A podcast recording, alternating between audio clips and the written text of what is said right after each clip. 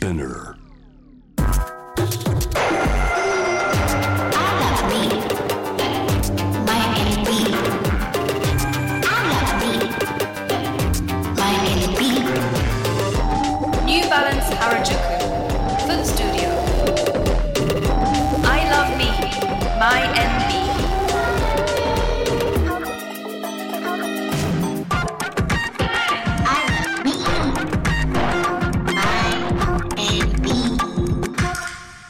皆さんこんにちはノイハウスモナです。ニューバランス原宿店では11月14日までオープン5周年を記念してイベントを開催中です。店内では様々な企画が行われているのですがテーマは I love me, my NB 足から私を好きになる。ニューバランスを通して周りと比較せず自分らしさを認め自分を好きになるためのコンテンツがイベント開催中展開されています。えここ4階ではニューバランス原宿フットゥリオというトークショースペースが立ち上がっています。11月14日まで私ノイハウスモナが MC を務めます。どうぞよろしくお願いします。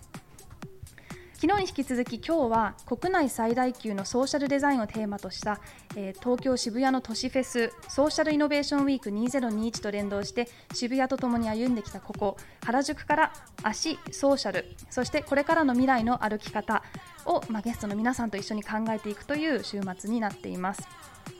それではトークセッション早速ですが始めていきましょう。ニューバランス原宿フットスタジオ。この時間はリューチェルさんと一緒にお送りします。はい、よろしくお願いしおます願いします。リーチェルです。えーまあ、昨日と今日ソーシャルイノベーションウィーク2021と連動してこのトークセッションを、えーお届けしているんですがリューチェルさんは2018年のソーシャルイノベーションウィーク渋谷2018ですね、で渋谷ダイバーシティエヴァンジェリストに任命されていまして、エヴァンジェリストってなんかカタカナが多い言葉なんですが、まあ、どんな発信をされていたんですかその時に？そうですね。でもなんか本当に僕自身最初ね、あのそんなえ何するの？みたいな、うん。結構大役ななんかその渋谷区長さんとお会いさせてもらって、なんかちょっと対談させてもらったりとかなんかそういうこともあったので、わあ僕に何が務まるんだろうっていうふうに最初はちょっと不安だったんですけれども、でもやっぱりあの自分の経験からくるやっぱりあの自分の色を大切にできなかった時期もあって、うん。だけど大切にしようと思った時期があってそして今の自分があるっていうその僕が今までバラエティーとかテレビとかで見せてきたハッピーな自分のそれになる前のハッピーなバックグラウンドっていうのもしっかり届けることによって本当のポジティブを届けられるなと思ったのでそういう意味ではそういう発信をするように心がけてきてまいりました。うんうんうんなるほどやっぱりそのハッピーだけっていうのももちろんですけど、はい意外とその裏を知れるともっと親近感が湧いたりとか、うん自分ごとになれますもんね。そうですね。ううんん、はい。まあ、渋谷のつながりがあるということなんですが、まあ、うん。本日ここ原宿で、あのお送りしているこのトークショー、まあ、原宿ももちろんすごくいろいろ関係があるというか、はい。あのまあ私からちょっと言ってしまうと、まあ、高校卒業後にまずはい。沖縄から、とあの東京に来られた時にまずはい。原宿に、そうなんです。という印象なんですけど。すぐそこでそこ？本当に働いてて。何のお店だったんですか？えっと、あの今はもうなくなっちゃってるんですけど、ええ。古着屋さんで働いておりまして、はい。であのそこでまず今のパートナーのペコリンとも出会いましたし、ずっと上京しても原宿でしか働いてなかったからもう原宿に上京してきたっていう感じだったん原ですね。宿に来ましたっていうね、うん沖縄からストレートで。そうだったんですよ。へはいーでまあそれはもう数年前なんですけど、まあ、はい原宿も渋谷うんもすごく、まあ、街としては変わってきて、はいでも今でも遊びに来たりとかはする場所ですか？全然します。本当。もうあのそれこそコロナ禍とかでもあったので、あのその時はなかなかだったんですけど、その前後はやっぱりあの今でもなんですけど、うんうん。割と来ますね。週本当ですか？一2週間に1回ぐらいでなんだかんだ来てますね。やっぱ友達も多いですし、あの僕があのアルバイトしてた時原宿でアルバイトしてた時に一緒に働いてた子たちが今めっちゃ偉い人になってるんです。そう古着屋とかで。ええ。だからあのちょっとおしゃべりしに行ったりとか、そうそういう感じで会いに行ったりとかするっていう感じですね。そうするとでもやっぱり少しその今までの,、まあ、その例えばアルバイトをしていた時のはい。楽しみ方とは違ってるって感じですか、そうですね。なんかあの原宿で働いていた時はまあテレビに出るなんて思ってもなくて、うん。僕は本当に古着を学びにそしていつか沖縄に帰って古着屋さんを立ち上げるために人生勉強で上京してきただけだったのでほだけどやっぱりあのそれだけじゃ生活できんからまあお小遣い稼ぎでイベントとかいっぱい出て行ってただけだったんですね。それが今の仕事とかにつながっていった感じだったので、うん、なんかあの時もあの時で、まあ、10代だったけどそれなりに悩んでて、でも今はその悩みとか楽しかった思い出とかがいつも思い出されてだけど原宿は進化してて常に。そうですね。うん。だから懐かしいなと変わっちゃったなが、うん。いろんな気持ちになれるような街ですね。なるほど、まあ、その両方があってからこその、まあ、今の楽しみ方もあり、あると思いますし、はい。あの先日のトークで結構あのなんだろうな10代の時って何も予定立てないで原宿来たけど、うん。うん。なんかそれは変わったよねとかなんか本当人それぞれのうん。楽しみ方があるんだなと、あのしみじみ思っています。あのまあ、古着屋さんでお仕事をされても古着屋まあ、古着が大好きで東京に来たとも言えるのかなと思うんですけど、は今の古着愛はどんな感じなんですか？今も大好きであの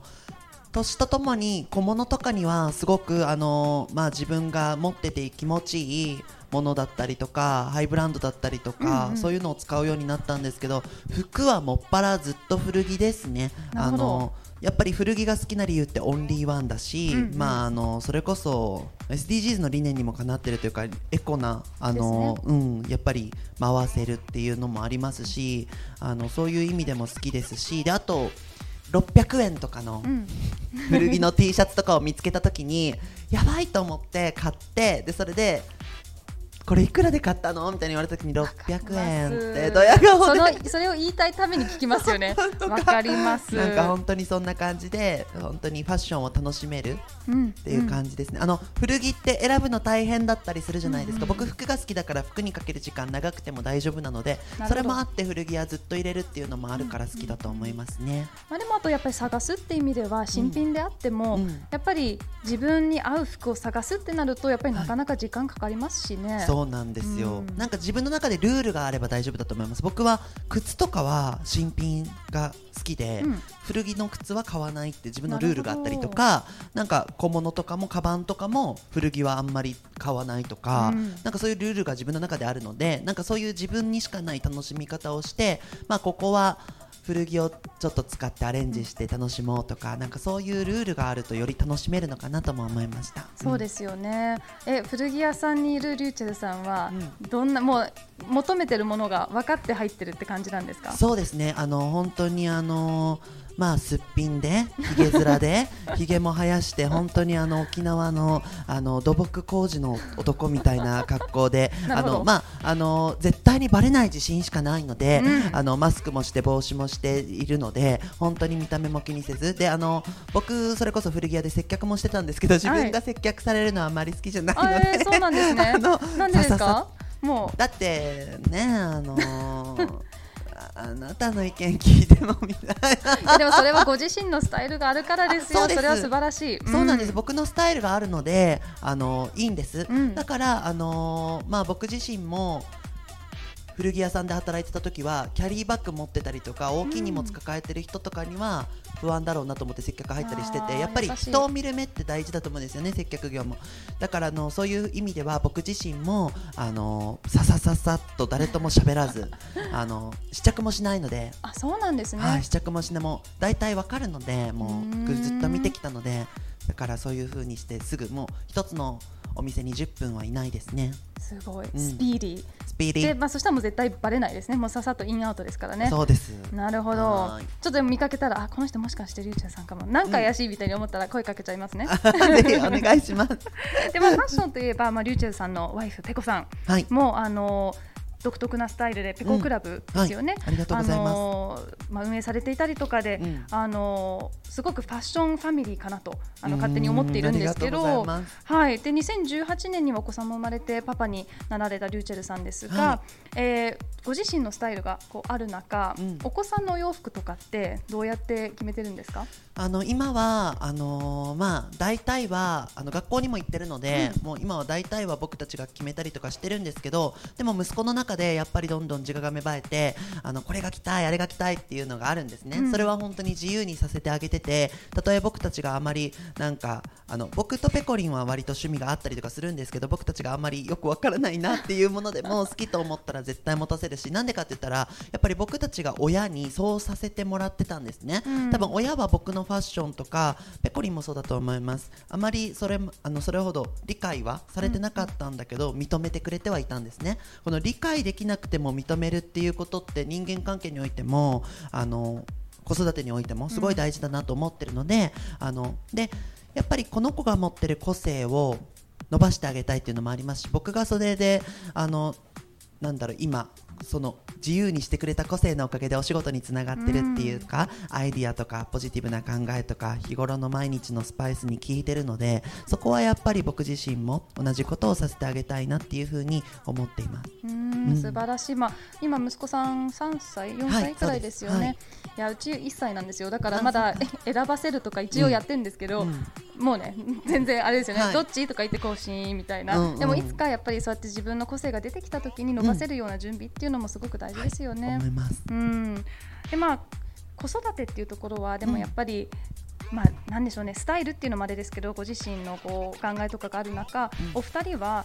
どうやって一緒に育てるか何かこう工夫に工夫していることとか、うん。大事にしていることってありますか、そうですね。あの、まあ、違うところで育った2人なので、うん。僕とペコリンも、まあ、いろんな環境の違いがあったので子育てをするにあたってどんどんどんどんやっぱり話し合いの場はたくさん設けましたね。あのお互いがもう今日は眠たいとか もう今日はす仕事が疲れたとかそういう時はお互いのその時間も尊重するんですけどやっぱりあのそのコミュニケーション不足がやっぱりちょっと溝生まれる原因になるので、あの自分はこう思うとかこういうことを子供にさせてあげたいとかだけどそれも迷ってるとか、うん。細かいところまであとママ友のこととかいろんな細かいところまで話し合って、うんうん。今どういう状況なんだっていうことを家族全員が把握するっていうことは意識しててそこでだから変な話あのこうしていきたいああしていかなきゃいけないみたいなのは定まってなくて、うんうん。でも定める必要もないと思ってて子育てなんてねうまくいかないことの連続で臨機応変にもうその子の性格も見て環境も見てうまく臨機応変に決めていくっていうのがやっぱり結局いいんだなストレスもなくてって思ったので,、で親がストレスになっても子供のためにと思って 結局無理してもそのイライラが子供に移りますので、そういう意味ではやっぱり余裕を持つためにもコミュニケーションをとってあのお互いの個性や尊重個性を尊重するってことは、うんうん。で決めすぎずその場その場でしっかり対応するっていうことは心がけてますね。いやなんかあのリュウチュウさんいろいろねそういうお話とかも例えば記事の連載とか、うん。例えばえっとパパの形はパパの数だけあっていいといううん。ものとか、なんかそのなんだろう自分のスタイルでいいんだなっていう、はい。まあ、ことをあの思わせてくれるようなあの発信をいろいろされていますけどそうやってこう固定概念にとらわれないリュウチェルさんのお考え、うん。自自体を磨き上げるにはどうしてるんですか、えーとですね。でも僕それこそ個性的だねとか皆さんから言っていただいて褒めの言葉いただくことあるんですけど僕自身個性的って自分で思ったことないんでまあすね。そうですよね。ご自身だとなかなか客観的に見るっていうのも難しいですしそうなんでかすよ。うんだし、なんかテレビに最初出てヘアバンしてチークして、もう、イエーイってやってた時も、なんか個性的だねって言われても、え、どこが？みたいな、あの風貌で言ってたんです。え、まどこがなの？みたいな、普通なんだけど、うんうんみたいな、その時は思ってて、そのぐらい自分の中で何が人と違うのか、ん。人と違うのはちょっとは理解できても、別に個性的だと思わなかったんですね。うんうん。だからそういう意味でも何かやっぱり僕が個性的だなって人のことを思っても相手はそういうつもりじゃなかったりとか私個性的じゃないなって思ってても相手は個性を大切にしてたりとか、うんうん本当に人の持つイメージって人って人を枠にはめたがるからバラバラだと思うんですよね。だからやっぱり自分に軸を置いて生きていくっていう考えはすごく大切にしてるのでそれこそそういう生き方をしていくと例えば生きていたら自分と反対意見の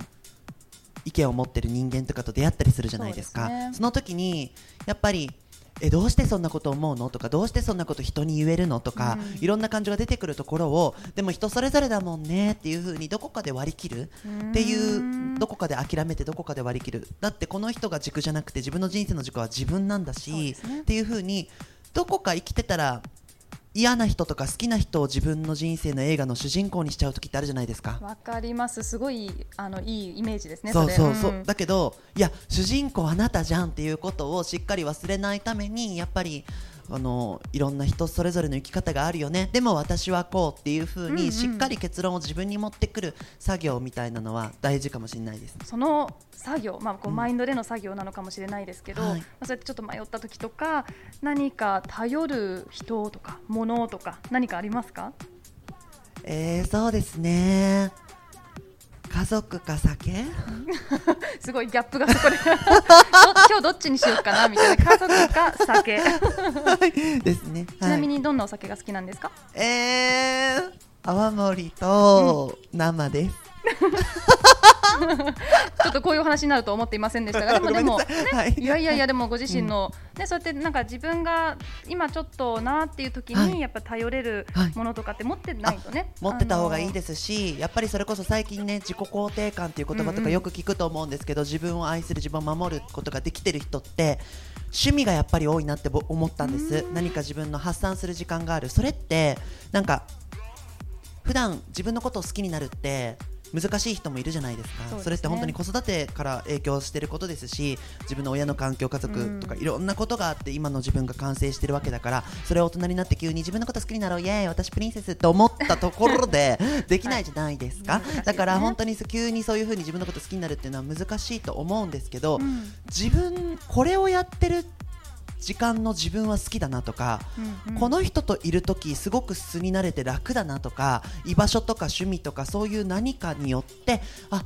今のこの自分ちょっと好きかもとかで、うん何か練習しててどんどん上手くなっていってあなんかこれだけは自信あるみたいな時間をちょっとでも作ることができる人って、やっぱりどんどんどんどんでもこれがあるからっていう軸にできる自分のものがあるから、そういうのを大切にするとやっぱりあの自分の時間を作る自分の趣味を作ってみるってちょっと心地よい生き方につながるなとは思いますね。なるほど。やっぱり例えば軸がなんだろう子育てだけとか、仕事だけとかになってしまうとなかなかそれがもやもやした時にうん。他がなくなってしまいますもんね。そうですよね。うん。まあ今回のニューバランスの原宿店、えー、11月14日まで行っている、えー、5周年記念 I love me my NB 足から自分を好きになるというコンセプトでまさに本当に自分をどう好きになっていくかという、うん。あのトークセッションでもいろいろな方に伺ってきましたしあの例えば下の回で自分の足って意外と知らないっていうことに私は気づきまして、あの 3D スキャンができるんですよ。へー。でそうすると自分の足の例えば出っ張ってるとことか、はいはいはい。なんかちょっとへこんでるとことかそういうのが知れてなんかいろんなあのそういう体もですしマインドも知る機会ってうん。大切だなと思うんですけど、まあ、お仕事をされててお忙しい中どうやってなんだリラックスする時間とかを作っているんですか？あーでも割と僕は瞑想とかをするんですけど、うん。瞑想大好きなキャンドルとか大好きなヨガとか大好きなお香とか、うんそういうもので自分の時間を作ることをサボらないうん。っていうことはすごく意識しててなんかそういう意味では割と自分の時間を作らないと自分自身が分からなくなってきちゃったりとかしちゃうので、うん、それはすごく意識してますね。瞑想って朝とか夜とか決めてるんですか？実は決めてなくて、ま、だし毎日するみたいなルーティーンさえなくて、えっと、3ヶ月しない時もあればうん毎日する時もあって本当にバラバラなんですよね。だから本当にそこはあの無理せずルーティンにせず自分のできる時にするっていうことは心がけていますね。でなんで瞑想するかって言ったらなんか生きてたら自分の中でなんか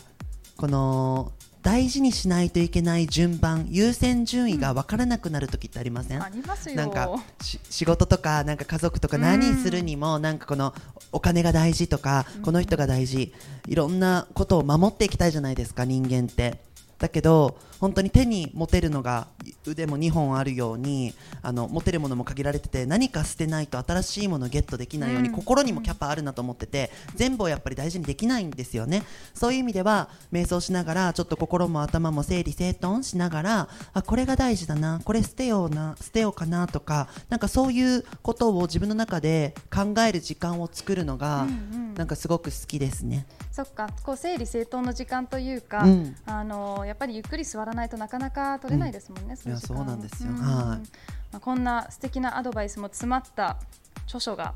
10月にリリースされました発売されましたね。はい。あのー こんな世の中で生きていくしかないか、はい。ないなら、はいという初の著書ですが、はい。あのーあれですよね。この、まあ、これを受ける前というかこの企画に進む前に、うん。30件ほどのオファーがあったってあのあ YouTube でそうなんですよ。なんかあのーまあいろんな本のオファーいただいてて、いろんなところからすごくありがたいことにでもなんかこのスタイルブックはいみたいなのも含めていっぱい来てまして、お洋服とかのスタイルそうなんですよ。でももうそんなスタイルブックなんてなんかめくったページずっと僕とかね恥ずかしすぎるし。いやいいやいや見たい人いっぱいいると思いますよ。そんなんにお金ね嫌だと思って だって僕 YouTube もやってるし SN もやってててな生でただで見れるじゃないですか別にいつでも、まあ。まあまだからなんか 嫌だなと思ってて。でだしだけど書くんだったら書くでなんかポジティブでただただ明るい中身のないペラい、あのただの本みたいなしたくなかったので、うんうん。あのちゃんとやっぱり下に下がってることを知ってるからこそなんか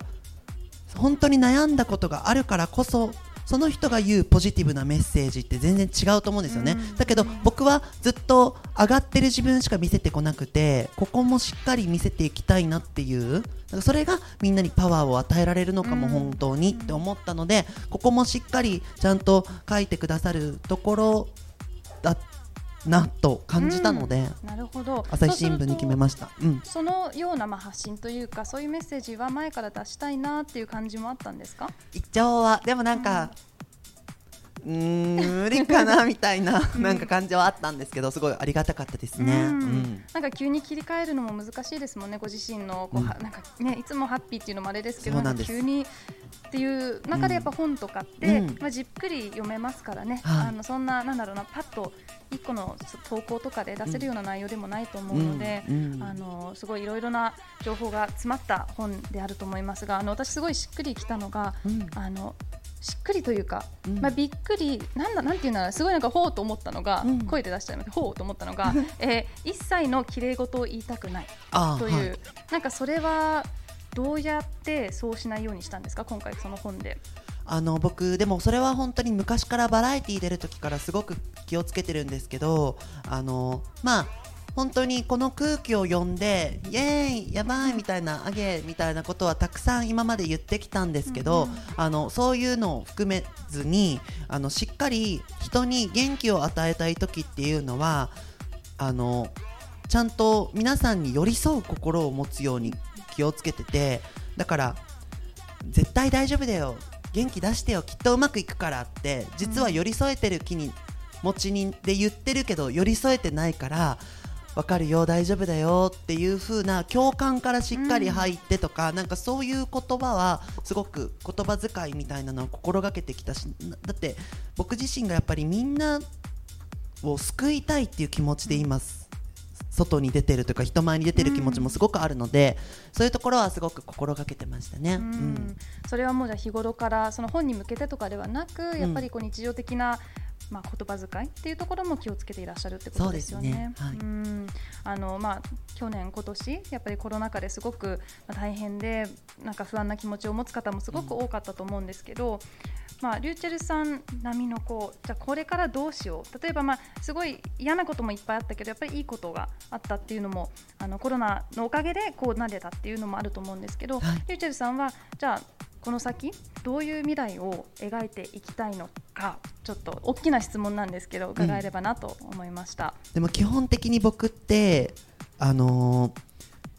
こんな世の中で生きていくしかないならって本も出した通り、世の中が変わるとか世の中を変えようっていうふうには思っていなかったんですね。だけど、まあ、今でもそうだと思います。そんな力僕はないと思ってて。だけどやっぱり僕がテレビに出ることによってファンの方にすごくなんかもうこの家族の絵とかリューチェルがリューチェルらしくいる姿を見て自分は地方に住んでて自分を出しにくいけど本当に勇気をもらったとか、うん。なんかそのセクシャリティが分からなかったんだけどあの男の子から、うんうん。あのリューチェルみたいに可愛いものが大好きだけど女の子が大好きっていう風に言っていいんだとかなんかそういう声をもらったりとかなんか僕ってもしかして多様な生き方例えばパパなのにメイクしてるとか、もうタトゥー入れてるのに広告出てるとかもういろんなこと言われまくってるんですけど あのそういうなんか多様な生き方こんな人がいていいんだなっていう風な存在でずっと居続けることによってあの誰かに勇気とか希望を本当に与えてって誰かの道になってたりとかなんかそれはあずっと出続けなきゃいけないなっていうふうに思ってるので、まあ、世の中ってすごい大きい質問ではあったんですけど 自分の中で世の中変えると思ってないけど自分ののきっかけで誰かが気持ちよく生きていけるようななんかスパイスにはなってるといいなっていうのは思ってるので、それがある限りずっと僕はあの芸能を続けさせていただくと思います。ううんんいやありがとう本当素晴らしいですね。もう本当ここ拍手モーメントですあね。りがとう。いやー絶対もう皆さんのスパイスになっていると思います。もういろんな種類のスパイスだと思います。はい。あのー今回ね足というテーマ、はいあのーまあ大きなくくりのテーマではあるんですけど、まあ足って体の土台ではあり、ただまあフィジカルな足だけではなく、うんまあどこか前に進むとか新しいチャレンジに向かうときに私たちを連れてってくれるはい。あの原動力とかモチベーションで、まあ足をとあの例える場合、うんねリューチェルさんの足を前に動かしてくれることは何なのかうん。伺いたいです。あのー僕それこそあの家族と仕事っていう意味でちょっと分かれてるんですけど、やっぱりあの家族それこそあのーペコリンとそして息子も含めてのこの家族は、うんやっぱり自分の中であの本当にいろんな自分をなんだろうな知れるですね。それはどういう意味かって言ったら、本当に大事だからこそ多分僕結婚しなかったらここまで仕事頑張ってないなとか、そうなんですね。もう僕だってそんな沖縄帰ってると思います。はい、だけどやっぱり結婚して、うん。あこの子たちを守っていかないといけないっていう気持ちがあるからこそ仕事も頑張れるしなんか家族がいるからやっぱ自分僕個人にですけどこれは自分のために頑張るのはすごい限界があったんですね。うん。だけど人のためにこの守りたいって思うとなんか自分の限界超えられる瞬間って22の時にあって、うん。なのでそこからは本当に自分の域を超えて頑張れるようになったのでそこは家族に感謝ですしあの子育てをさせてあのもらってるっていう思いこのうん。息子に、逆に子育てって子育てって名前だけど僕お育ててもらってるの自分だなって思うんですね。ね。親育てだなって思うような、うん。本当に子供のおかげでいろいろ大人として親として父として成長させてもらえてることにもすごく感謝してますしこんな自分になれるんだこんな自分がいたんだっていうような気づきになれる存在なので、そこはでかいのかなと。でまああのお仕事もうーんやっぱり自分の中では先ほどあの申し上げた通りじ人が自分のことを見ることきっかけで皆さんがそれぞれの色で生きていこうかなとかでもそれでもまだやっぱりだ自分本当の自分を人に出すのは恥ずかしいからちょっといつかできるようにしようみたいな頭に置くでもいいし、いろんな人が自分の生き方についてちょっと考えてみるようなきっかけになれたらいいなっていうところだけですのであの、うん、そういうふうに思いながら生きていくつもりです。いやーなんはい。かその、しっかりしたパーパスなんでしょう。その楽しいからとかだけではなくなんかもう本当こう目的がしっかりしているからこそ続けていらっしゃるんじゃないかなと思いますしなんかそれでねすすごく勇気もらう人もこれからもたくさんいらっしゃると思うので、うん。あのぜひ本の方もチェックしてください。あのねこういうこういう内容というのもあれですけどもうすごいいろいろなお言葉が入っているのではい皆さんぜひチェックしていただけたらなと思います。えーニューバランス原宿店こちらでは11月14日までオープン5周年を記念してイベントを開催中です。店内ではさまざまな企画が行われているんですがここの4階のスペースがニューバランス原宿フットスタジオというトークショーイベントの会です。えー他の階では体験型のブースもありまして1階ではフットケアサービスフットバランス、えーフランスの伝統伝統美容と日本のオリジナル技術を組み合わせた新しいフットケアサービスが受けられます。こちら無料なのでもし、ね、まだという方はぜひこの後あのちょっと並ぶかもしれないんですけど チェックしていただけたらなと思います。いた気持ちいい感じです。はい。えっと、そして同じく1階ではシュークリーン靴のクリーニングサービスもあります。あのなかなか、ね、靴新品で買われてるっておっしゃってましたけどやっぱり自分でクリーンするのって難しくないですか？難しいですよね、うん、元には戻らないというか特に白い靴買っちゃうと、まあ、もうこの白にはならないんだろうなみたいな。あの、まあ、そんな中であの今回ニューバランスの靴をお持ちの方は下の1階の受付で、えーこのようなプロのクリーニングサービスを受けられるのでぜひご活用ください。さらに今回のニューバランス原宿店のオープン5周年記念イベントのアートディレクターを務めていらっしゃる富田林蘭さんのイラストがデザインされた T シャツ今着ていただいているんですがあの後ろにすごい可愛いデザインがバッグも超可愛いちょっと見せねあありがとうございます。はい。そうなんです。いくつかこう可愛いイラストがうん集まってる、えー T シャツでこれ5種類あのタイプがあります1階から4階であの全ての階で展開されていますので、まあ、こちら期間限定プラス数も限定ですので来週まであるとも限らないので気になる方はぜひ今とかこれから、はい、チェックしていただければなと思います。ということでここまではリューチェルさん ありがとうございました。ありがとうございましたリューチェルさんと一緒にお送りしてきました。ここまでのお相手はノイハウスモナでした。ありがとうございますあり。がとう